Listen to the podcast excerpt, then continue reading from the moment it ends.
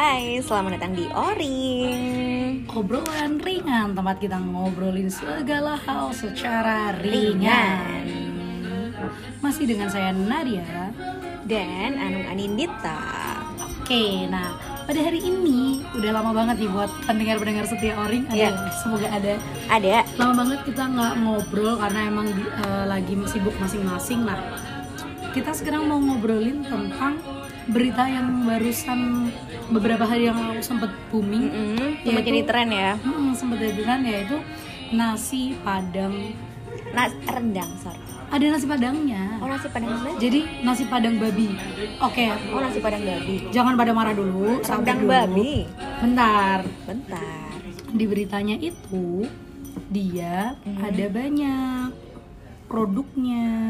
Jadi perusahaannya namanya adalah Bambi Babi Ambo. Babi ambo Nah, buat buat yang nggak tahu uh, beritanya, kira-kira gini. Jadi di suatu hari di tanggal 10 Juni kalau nggak salah, Hmm. itu ketahuan Instagram namanya Babi Ambo itu ngeposting ada beberapa menu, salah satunya nasi padang babi dan juga rendang babi. Ya, Itu kemudian ramai, nggak ada sepakat gitu ya? Ramai gara-gara rendangnya tadi kan Iya, Atau padangnya juga ya Nah, Padang kan itu sama-sama masakan padang, rendang juga masakan padang. Iya, iya, iya, oke Rendang babi sama nasi padang babi itu menjadi problematik ya Mhm. Karena ada yang ngerasa itu nggak sesuai sama budaya masyarakat Minang. Asal mula nasi padang itu kan khas Minang, khas Minang. Masyarakat Minang itu mayoritas Muslim. Mas- yang punya suatu filosofi yang memang Muslim sekali. jadi ad, eh, makanannya itu berdasarkan adat istiadat tradisi yang terkemas dalam bentuk agama apa sih Nat? Iya, iya, yang yang bukan terkemas ya mungkin yang erat erat kaitannya dengan, agama, ya Islam dalam hal ini. Nah, sedangkan kita tahu babi itu tidak diperbolehkan dikonsumsi oleh masyarakat Muslim. Nah, tapi poin yang lucu adalah eh, bagaimana kalau kita balik keadaannya. Mm. Kayak sekarang banyak di banyak di masyarakat. Gimana sih yang kayak makanan yang biasanya? Haram. Ma- maksudnya makanan yang biasanya nggak boleh kita konsumsi untuk masyarakat muslim. Hmm, terus dilabeli halal. halal. Dengan menyingkirkan bahan-bahan yang terlarang Hmm. itu. Jadi makanannya jadi makanan halal nih gitu. Ya sekarang kenapa rendang yang halal. Halal dari daging sapi ya dari terus diubah menjadi babi dan itu penuh pro kontra. Mhm. nah berarti kan penyebabnya tadi Nat karena memang bagi masyarakat tertentu yang tahu filosofinya nah mereka merasa kayak nggak boleh nih harusnya kayak gitu karena ini emang didesain dari awal pakainya daging sapi. Nah ini kok bu kasih daging babi kayak gitu Iya, jadi mungkin juga ada kaitannya nggak sama mayoritas dan minoritas I- karena karena kan kalau misalkan seandainya makanan khas apa ya makanan khas yang makanan khas Cina misalkan Heeh. Chinese oh ya Chinese food Chinese food itu terus mereka bikin yang eh, mereka perlu bikin yang halal karena untuk mengakomodir masyarakat muslim yang mayoritas iya Mm-mm. Iya nggak sih? Karena kalau misalkan seandainya mereka kekeh sama Filosofinya. mereka, filosofi mereka mungkin beda. beda jadi beda kasus ya Hmm. gitu Ya tapi bukan itu sih poinnya. Poinnya adalah bagaimana cara kita menanggapi atau bereaksi terhadap suatu masalah yang berbeda pendapat. Iya, nah iya. jadi ceritanya insta akun Instagram ini entah gimana masih kebuka. Padahal tokonya udah tutup kak. Hmm. Tokonya udah tutup dari tahun 2020 dan si pemilik juga sampai di eh, di apa namanya diperiksa ya diperiksa karena berarti ada laporan dong. Mm. Nah yang membuat aku agak bertanya-tanya adalah siapa sih yang Iya. ngelaporin? Tadi ketemu gak sih siapa yang ngelaporin? Belum cari sih nggak berani cari. Hmm, berarti ada kok itu bisa diperiksa berarti kan harusnya ada Ada laporan laporan. ya. Nah kalau sampai ada laporan terus ini kan berarti bentuk respon dia. Jadi Mm. Asumsi aku sih kalau misalkan dia adalah masyarakat yang merasa tersinggung gitu ya, berarti uh aku suka Padang nih, aku Muslim taat misalkan atau aku orang Minang. Ini misal ya kalau aku salah nanti dibenerin. Ternyata ada yang terus respon dia ketika ada masyarakat ada masakan yang yang dari daging babi itu adalah melaporkan. Nah, respon semacam itu menurutmu nggak apa-apa Mhm. atau kamu punya pandangan lain? Merespon sesuatu yang bertentangan dengan kita tuh harus kayak mana sih? Mm. Nah itu tadi Nat kalau misalnya menurut aku Mm-mm. si pelapor misalnya nih aku melaporkan karena aku tuh tahu filosofinya dan menurutku itu tuh nggak bisa yang seenaknya diubah nggak apa-apa sih kalau aku mau ngelapor ngelaporin ya kan Oh itu hak juga. itu hak ya hak dia juga mau ngelaporin gitu dan begitu juga dengan orang-orang yang tadi yang nggak tahu nih nggak tahu filosofinya kan itu kan berarti kan hanya dimengerti oleh suatu kelompok tertentu Hmm. dan kita nggak bisa itu kan aturan bukan aturan yang hukum apa sih yang Hukum diakui oleh eh, yang diakui oleh seluruh Hmm. warga negara Indonesia gitu kan itu kan hanya suatu kepercayaan eh, kepercayaan tertentu atau hukum yang tidak tertulis kayak norma kayak gitu kan Nah, kali ya. makanya wajar kalau misalnya ada ngelaporin karena dia masuk ke Paham. kelompok yang nggak ngerti filosofinya. Bagi yang nggak ngerti ya ngerasa kayak misalkan aku karena aku gak tahu filosofi jadi kayak bertanya-tanya kok kayak gini doang dilaporin? Hmm, dan kita jadi tahu oh ternyata Ada. ada, ya sudut pandang yang nggak ngebolehin kayak gitu. Nggak apa-apa sih sebenarnya kita membuka diskusi itu ya karena iya. Tapi kemarin sampai ramai banget ya sih atau sampai ada yang marah-marah gitu nggak setaunya kamu? Iya kalau di Twitter rame sih kayak ada yang pro ada yang kontra salah satu yang pro kan yang kayak gitu kan. Maksudnya yang nge-pro bahwa rendang itu nggak boleh pakai daging babi ya karena ada filosofinya dan itu nggak main-main kayak gitu kan. Nah bagi yang tim apain sih kayak gini aja dilaporin ya kayak gitu tadi. Nggak tahu. Gini sih mereka bilangnya rendang nggak punya agama ya gitu. Iya iya iya paham paham. iya iya iya. Nah mungkin hal-hal kayak gini sih yang perlu kita ini kan kalau yang skala luas ya skala yang beda. Ada lagi kasus yang nggak jauh-jauh juga ini aku cuman mau memastikan bahwa ini tuh tidak hanya terjadi antara yang beda agama. Ya. Yang seagama pun ada kejadian juga nih beberapa waktu lalu. Jadi ada kongres deklarasi. Deklarasi? Deklarasi untuk mendukung Anies Baswedan jadi capres. wow Nah, walaupun terkesan terburu-buru karena kata Pak Jokowi alon-alon we. masa Pak Jokowi bilang Pak, ya? Joko, Pak Jokowi bilang ojo ke susu. oh coba susu Ojo ke susu, ojo dumeh. Mm-mm. Kita harus mendengar suara rakyat. Itu. Rakyat yang mana ya nggak tahu. Nah, jadi ada deklarasi dukungan kepada Anies Baswedan oleh kelompok bernama Majelis Sang Presiden. oke Nah, pada saat itu MSP ya apa tuh? Majelis Sang Presiden eh iya ya apa ya dia? Relawan aliansi nasional namanya ini. Menurut relawan aliansi nasional Indonesia Sejahtera nggak ada singkatannya biasanya ada nih. Ini singkatannya ANIES oh oh oh, aliansi di- nasional Indonesia Sejahtera. Oh dibuat akronim namanya. Hmm, jadi gini. Itu suatu deklarasi sejauh aku pernah pernah nonton beritanya itu memang deklarasi para ulama Mm-mm. yang mendeklarasikan mendukung Anies itu para ulama. Nah, sempat ricuh di tengah-tengah acara Ya. karena berkibar bendera mirip bendera HTI. HTI itu adalah salah satu organisasi, Organisasi. yang sudah dibubarkan. ya ya ya ya ya Nah, waktu itu percakapan yang aku dengar adalah eh tolong dong itu benderanya, tolong ya benderanya diturunkan ya. Kita mau acara ini lancar.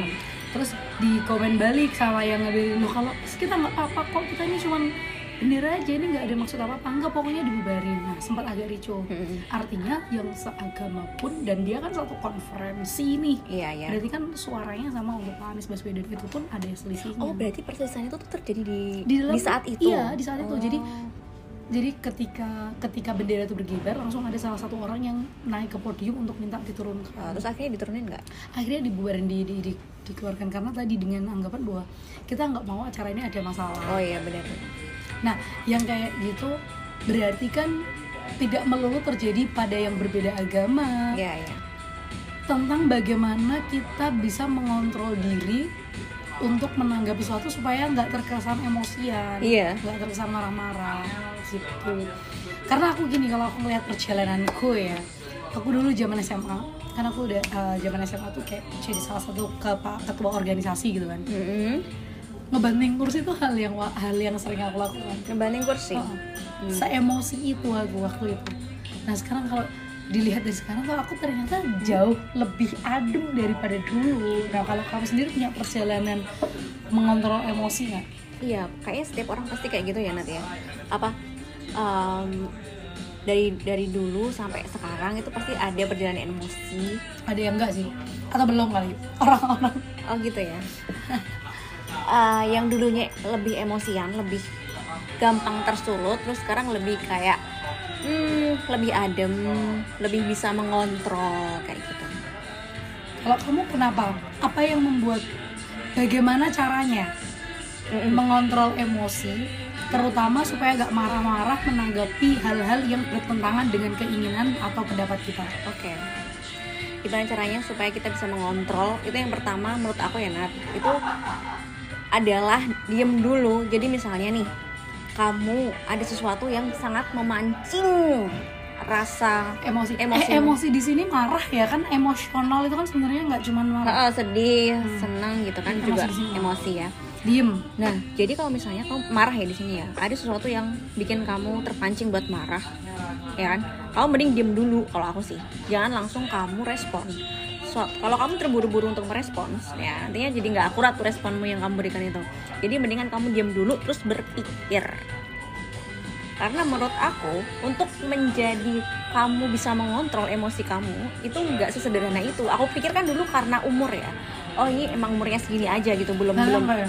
belum belum belum bisa mengontrol gitu padahal nggak melulu umur ini tuh butuh benar-benar butuh niat butuh kemauan dan butuh latihan dari sejak sekarang Ya, dari sejak maksudnya orang-orang beda makanya tadi nggak melulu soal umur karena ada yang sudah berumur tapi tetap Hmm. galak tetap bukan Oh, iya. galak Tetap nggak bisa mengontrol ya. Hmm. nggak bisa terkontrol ada juga yang masih belia tapi bisa lebih dewasa gitu Hmm. Nah, setuju kalau tadi semuanya harus berpikir dulu. Dulu apa sih yang membuat kamu yang tadinya kata kamu tuh marah-marah? Ya sampai akhirnya kamu tuh ke sadar bahwa oh aku harusnya mikir dulu nih nah itu Ah. apa? Kesa bagaimana caranya kamu sadar bahwa emosi itu perlu dikontrol nggak harus diekspresikan? Karena nah sebenarnya kalau misalnya kita emosi itu tuh banyak dampak buruk yang ditimbulkan dari marah daripada penyebabnya marah. Lebih banyak dampak dari marah daripada penyebab marah itu sendiri. Nggak sih maksudnya oh ya misalnya pensilmu patah nih terus kamu jadi marah-marah banting kursi misalnya tadi kan. Kursinya jadi rusak satu ya kan? Kamu jadi kesel terus pensilmu tetap aja patah gitu kan? Oh tidak memperbaiki nah keadaan padahal penyebabnya cuma pensil patah, Patah. kayak gitu jadi lebih buruk jadi nambah-nambahin nambah-nambahin keburukan aja gitu. kalau kamu keinget nggak momen apa yang membuat kamu sadar kalau aku nih contohnya Oh, iya, iya. aku yang tadi masalah aku jadi ketua suatu organisasi momen yang bikin aku sadar bahwa selama ini aku salah adalah tahun ke, tahun aku harusnya pensiun kan harusnya ada regenerasi kan Hmm. nggak ada dong adik kelasku yang pengen lanjut oh gitu nah jadi ada ada momen di mana aku ngerasa "Loh, ini orang-orang selama ini aku ngerasa dicintai selama ini aku ngerasa mereka mereka itu total di organisasi Heeh. tapi tiba-tiba nggak lah nggak lanjut. Berarti kan kalau mereka nggak lanjut itu berarti karena nggak nyaman. Heeh, ada Nah, sesuatu yang mereka- salah iya, gitu ya. kalau mereka nggak nyaman kan berarti ada yang salah sama kepemimpinanku. Hmm. nah di situ aku baru mulai sadar kalau kamu terlalu emosional. Iya kayaknya aku, aku salah deh cara mimpinnya gitu. Nah kalau kamu inget gak momen apa yang buat kamu akhirnya menjadi lebih berpikir karena masalahnya nggak selesai. Jadi menurut aku kalau terlalu emosi aku minta contoh. Aduh ini terlalu oh nggak boleh. Guys katanya. Hmm, pokoknya uh, meledak. Jadi ka- ketika ada ini lebih ke perselisihan sih Nat. Jadi kalau misalnya kamu marah terus aku menimpalinya dengan marah juga itu masalahnya jadi malah semakin buruk. Jadi nggak selesai aja gitu. Aku punya analogi. Aku pernah apa namanya pernah nemu pemikiran bahwa kalau misalkan marah itu kan kita kayak lagi panas gitu kan Mm-mm-mm. nah ya disir kalau bisa ya disiram pakai air jangan disiram pakai minyak tambah Nah, iya jadi maksudnya ketika aku marah aku sebel aku eh, kecewa Mm-mm. terus aku luapkan itu aku ekspresikan itu dengan cara marah-marah itu sama aja kayak nyiram Hmm, nggak selesai nggak selesai jadi orang yang nah, yang namanya nyiram bara nyiram panas jadi api apinya jadi ngerembet Hmm. misalkan nih aku sebel karena pensilku patah. Terus aku marah-marah sampai batin kursi Hmm. tadi ya kalau cuman kursi yang patah. Kalau kursi patahannya kena sama orang. Nah, nah, gitu gitu ya. Hmm. nggak selesai gitu. Nggak selesai. Jadi tambah malah nambah masalah baru. Iya. Bahkan kadang kita kan marah. Kalau kita nggak sadar, kita tuh kadang marah sama sesuatu yang nggak bisa kita ubah, nah gitu loh. Kayak misalnya, kayak misalnya nih ya uh, aku jatuh di jalan gitu. Eh Hmm. aku aku ini nginjek permen karet. Sama kamu nih Nat kita jalan di suatu gang. Terus itu aku nginjek permen karet. Terus aku nyalain kamu. Kamu sih Nat jadi ngapain tadi lewat kamu. jalan sini? Aku jadi nginjek permen karet. Nah sesuatu itu kan kita nyalain jalannya kita nyalain permen karet gitu. Itu kan marah-marah yang nggak dibutuhkan sebenarnya. Itu bisa selesai kalau kita nyambut permen karetnya udah itu selesai kan kayak gitu lah Ah, karena kan orang nggak berpikir sampai nyambut permen karet itu susah banget loh. Jadi dari permen karet nempel di sepatu kita sampai kita ada inisiatif buat nyambut itu sebenarnya prosesnya panjang. apa? Itu dewasanya di situ. Maksudnya Biasanya marah-marah dulu. Permen karet ini Oh, iya, ngapain permen karet di sini? Kita nyalain jalannya, kita nyalain permen karet, aku nyalain kamu ngajak aku ja- jalan di situ ya kan. Hmm. Itu capek loh. Itu capek. capek capek capek capek.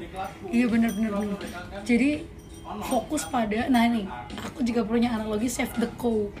Save the cost. save the cow. Jadi gini ini sih aku dengar lagi-lagi ya eh, mohon maaf karena saya pendengarnya Panji. Panji pernah baca buku yang isinya adalah kalau punya masalah Hmm. itu ya selesaiin aja masalahnya dulu. Nggak usah berpikir ini gara-gara apa ini penyebabnya apa. Iya, iya, iya. contoh kalau misalkan kita lihat ada sapi kecemplung di di kolam misalnya gitu kebiasaan kita loh. Kok ada sapi di situ? Gimana sih kamu Ada videoin dulu ya. iya di videoin dulu di videoin dulu.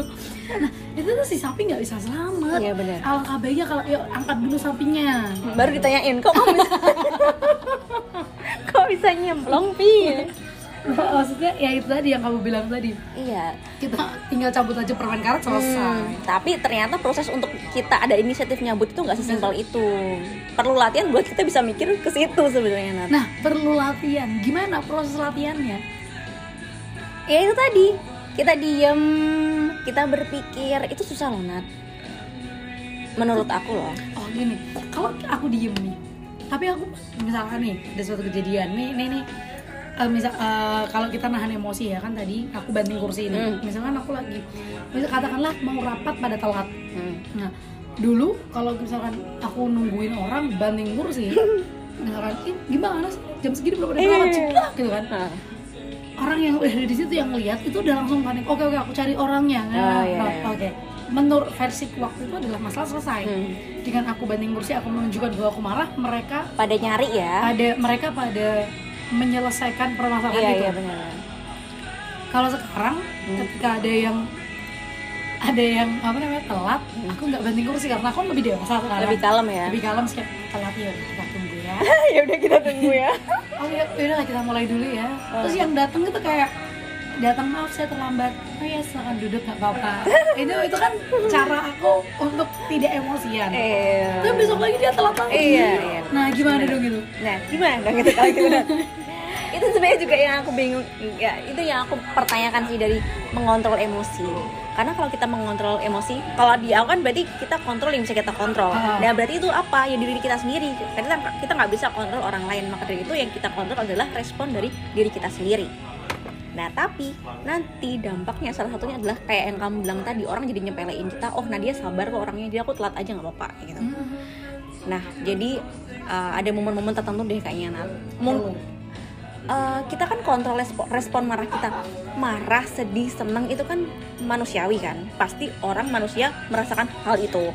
Yang kita permasalahin bukan marah, sedih, seneng, tapi cara uh, uh, bagaimana sih kita mengimplementasikan marah itu kayak gitu kan. Nah, tadi kalau uh, itu tadi udah kumpul semua, kamu baru ngomong gitu Nat, secara tegas tapi nggak marah-marah. Hmm. Marah yang nggak marah-marah. marah ya marah tapi gak, nggak harus marah-marah Iya, marah yang nggak harus marah-marah. itu kayak ini ya kayak kayak ibuku tuh ibuku gak pernah teriak-teriak ngomelin Mm-mm. ngomelin anaknya ngomelin aku nggak pernah diomelin Hmm. tapi kalau didiemin itu tuh kan Kayak beliau dimarahin ya? marah kan beliau marah kan misalkan Iya. aku pulang waktu itu pulang malam katakanlah Uh, mungkin teman-temanku pada diomelin "Lu balik bengi we Iya. tolan we, we, we," kayak gitu kan itu menurutku membuat teman-temanku kayak ah baru ini ngomong nyebuli malah temanku gerundel gitu. Mm-mm. nah ketika aku pulang malam tuh sama ibuku nggak diapa-apain. Diem aja. tapi diem. Nah itu membuat aku gelisah ternyata. Dan besok lagi kalau setiap at least aku jadi izin gitu. Mungkin itu ya yang dimaksud ya. Jadi cara marah yang berbeda yang nggak perlu emosi nggak perlu meledak-ledak. Dan kamu dan kamu harus tahu itu sasarannya. Jadi kan berarti ibumu itu udah tahu karakteristikmu Nat. Makanya kamu didiemin. Oh. tapi itu itu mungkin gak berhasil untuk anak yang lain kayak gitu kan. Hmm. karena itu berhasil di kamu makanya ibumu ngelakuin hal itu. Balik lagi harus dipikirin ya. Mm-mm. bagaimana nih cara ngomongin cara marahnya gimana biar objek eh, biar sasarannya ini nangkep apa yang kamu mau gitu loh Nat. Sama- iya iya iya iya iya. Apakah harus marah? Apakah kamu ngomong tegesin aja atau tadi kamu diemin diemin teman-temanmu kayak ngomong sepatunya aja terus mereka bisa berpikir bahwa Nadia marah. Nah itu kita perlu mengenal siapa lawan tutur kita. Si lawan tutur. Oke oke oke oke. Tapi sebenarnya nggak cuma marah kan semua emosi itu kalau misalnya berlebihan juga nggak bagus sih. Betul aku setuju sih aku setuju. Apa namanya? Tadi kita tuh sebagai manusia tapi kan kamu tadi bilang kalau di buku Sapien atau siapa itu kita sebagai manusia tuh gimana Oh ya katanya eh, dokter Yu itu kita manusia itu emang naturalnya itu tuh emosional. Jadi kita menggunakan emosi kita aja. Dan untuk menjadi manusia yang berpikir secara rasional itu malah nggak secara naturalnya kayak gitu gitu loh. Nah jadi perlu yang namanya latihan kayak gitu. Tapi kita bisa melakukannya. Ya bisa. Nah, karena emang kita dibekali akal. Itu tuh kayak aku lupa stand up comedian siapa yang bilang kita zaman kecil itu memang tadi apa kayak yang kamu bilang emosian. Jadi kalau kita lapar ya kita nangis ya karena kita emos naturalnya seperti itu. Tapi seiring dengan berjalannya waktu kita bisa berpikir dari mulai sensorik kan kita punya sensorik lah ya. Kita kita merasakan sesuatu sampai ke kita bertindak di antaranya tuh ada proses, berpikir. Supaya kita bisa mikir kita mau ngapain nih? Gitu. Contoh misalkan kalau sekarang aku mau marah yang tadi deh yang tadi kasus orang kelas. Oh, aku emosi aku marah. Aku emosi aku sebel aku pengen pengen pengen menyalahkan. Tapi dari proses berpikir aku nanti jadinya yang keluar bukan banting kursi misalkan jadi yang keluar tuh keputusan yang lain yang ada dampak baiknya juga bisa bisa lebih bisa lebih kena ke orang Nyadarin orang-orang yang tadi ya. menarik menarik menarik nah karena kalau marah-marah tuh capek aku Selain menyadari capek juga sebenarnya coba deh apa sih dampak positif dari marah? Ada nggak sih dampak positif? Karena setauku dampak negatif dari marah gitu loh. coba kita ya buka ya kalau dampak negatif dari marah sih banyak tadi. banyak kan ya, ada stres, nah nih ya darah apa tadi? Bentar, ada iklan 11 efek buruk dari suka marah selain darah tinggi Selain darah tinggi, berarti darah tinggi udah include udah enggak ya serangan jantung penyakit sih dia kan? Banyak dampak negatif dari marah. serangan jantung penurunan fungsi jantung stroke sakit kepala Iya bener sih. sakit mah sulit tidur kekebalan tubuh melemah Iya. stres Hmm, gangguan kecemasan depresi penuaan dini. Banyak guys ternyata. Dan emang dan emang lah ya dan emang eh, emang banyak banget dampak negatifnya dari marah. Jadi jangan suka marah. slow aja tapi aku rasain itu emang susah sih Nat. Aku udah dulu kalau ada kepancing sesuatu misalnya kamu ngobrolin tentang sesuatu hal dan aku aku ngerti isu itu atau aku paham itu aku langsung meledak-ledak dulu. Oh kalau ada yang tidak pendapat dan dan aku ngomongin kayak gini bukan berarti kita aku kamu itu kan bi- udah bisa mengontrol ya Nat ya? Enggak kita masih kita sampai belajar. sekarang juga masih belajar. Aku pun juga sampai sekarang masih belajar. Jadi tekniknya selain diam menurut aku aku mau nambahin lagi Nat. Kita dengerin. Oh, kita dengerin orang ngomong dulu. Jangan langsung ketika orang ngomong misalnya. Saya Nadia ngomong ya harusnya perempuan itu di bawah dong laki-laki. Kayak misalnya gitu dengerin Nadia ngomong dulu. Dengerin pendapatnya persepsi. Nadia tuh dari mana sih kok Nadia bisa mikir kayak gitu?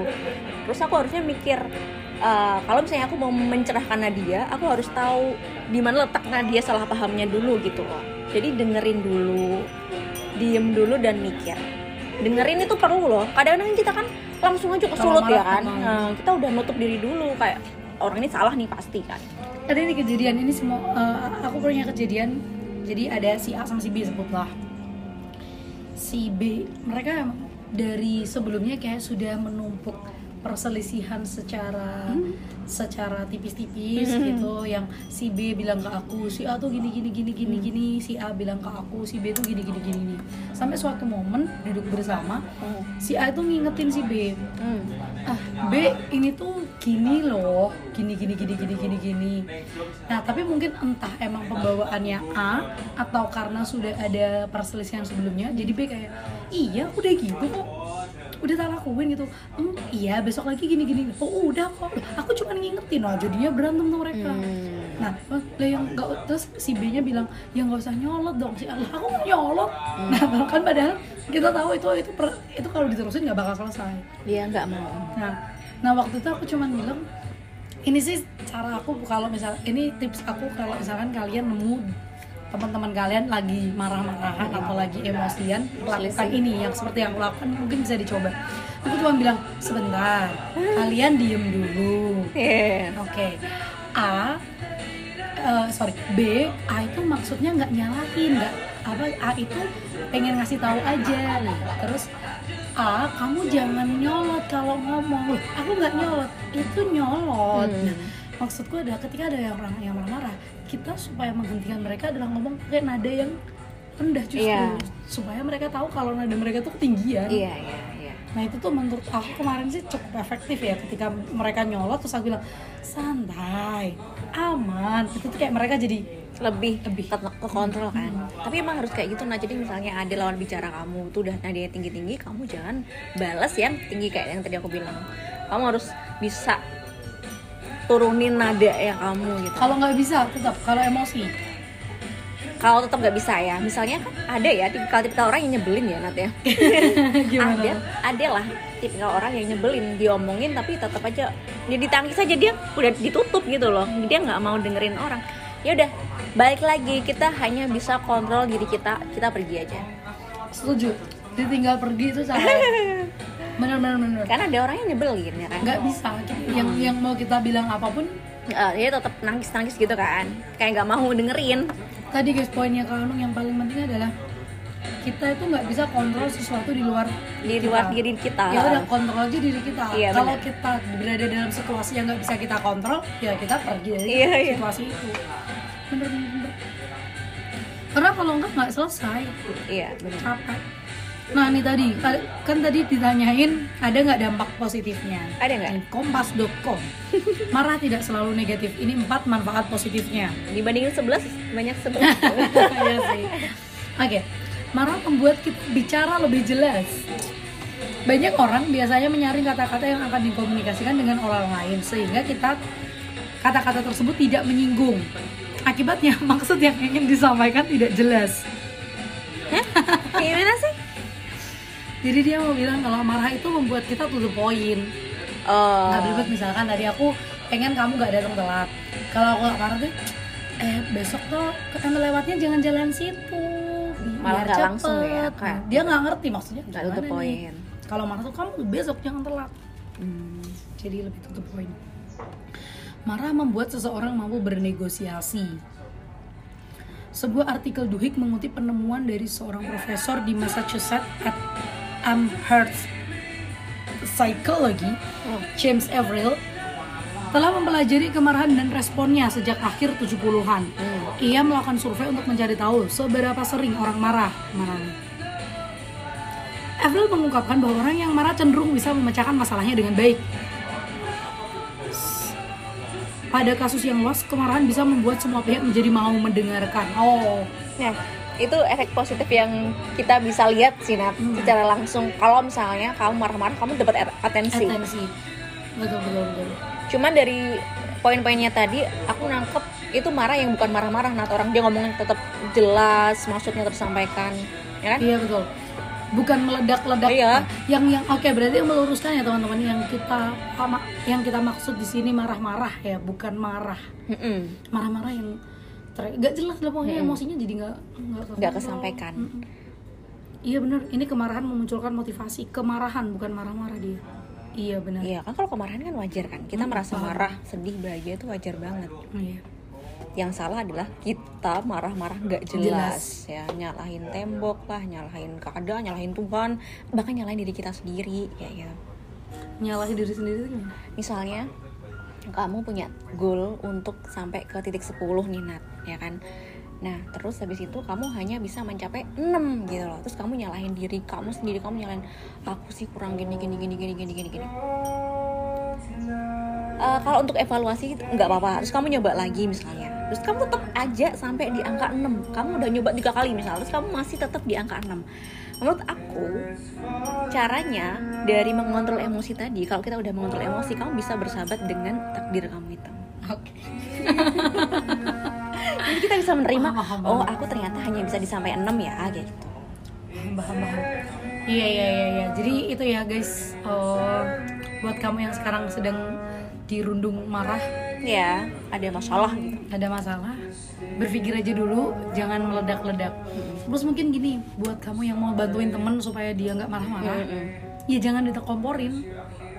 Aku oh aku iya. aku tipe untuk saat ini ya sekarang ini tipe orang yang kalau mau cerita atau mau curhat itu nggak ke semua orang. Bisa ke orang-orang tertentu dan sebelum aku cerita aku spoiler dulu kak. Jadi misalnya gini aku ngajak "Eh, eh aku mau cerita dong tapi tolong ini ambil posisi kamu untuk menenangkan aku karena aku lagi sebel banget oh kamu udah kasih ini ya Iya. kasih batas karena aku tahu mungkin jadi gini aku, logika aku berpikir bahwa aku nggak boleh emosi Hmm. tapi kan aku nggak bisa kontrol Mm-mm. emosiku kan nah makanya aku minta tolong orang lain nah maksudnya kalau kamu ada temen yang minta tolong seperti itu ya udah jangan disiram Iya, soalnya kan kadang-kadang orang itu cerita biar dia ada pihak pembelaan kan, iya. bela aku ya gitu loh. Ada tipikal yang kayak gitu. Kalau Iya. kamu kayak gitu malah lebih jelas sih Nat. Kamu jadi kasih aku ngerti gitu loh. Aku harus meresponnya gimana. Ya, nah aku aku sering, sering kayak gitu sih karena aku emang termasuk emosional nggak cuma marah ya aku tuh sedih berlebihan aku orang yang se- seneng berlebihan jarang sih iya serius aku marah berlebihan sedih berlebihan nah itu kadang aku nanya sama temenku yang ini tolong dong aku Tenangin gitu tenangin ya. gitu. jadi bantuin teman kamu yang kayak gitu Ditenangin ya. Oke udah itu aja kali ya Mm-mm. Hmm. Tentang marah-marah tadi. tentang marah-marah jadi poinnya adalah jangan marah-marah nggak jelas berlatihlah Berlatihlah. Berlatihlah untuk mendengar dan Diem. berusaha untuk diem dulu gitu. diem mendengar dan berpikir Iya, jangan terburu-buru. Jangan terburu merespon. betul ah ini kalau aku berani bilang aku lupa dengar dari siapa jangan ambil keputusan saat kamu lagi emosional Iya, bener sih. baik sedih seneng Eh. ataupun marah Hmm, Kenapa? Gak akurat. nggak akurat yang tadi kamu bilang Hmm. jadi emang bener diem dulu jadi kalau kamu lagi semarah apa pun itu yang diingat kita adalah jangan ambil keputusan Hmm. gitu oke Oke, sepertinya sudah tersampaikan semua. sudah tersampaikan semua sebelum kita ngomong ke yang terlalu jauh jadi kita sudahi dulu saja episode marah-marah Episode tentang marah ya. Ya, tentang marah. Mm-mm, semoga setiap emosi. kita bisa menjadi manusia yang lebih tenang Amin. kita ngapain sih Yang lebih Oke. bisa mengontrol emosi ya. Oh iya, kalau kalian punya tips sendiri atau punya curhatan tentang kemarahan juga boleh di share ya Iya. di Instagramnya kami. Iya, oke. Cari. Terima kasih. Dadah, bye. Bye bye.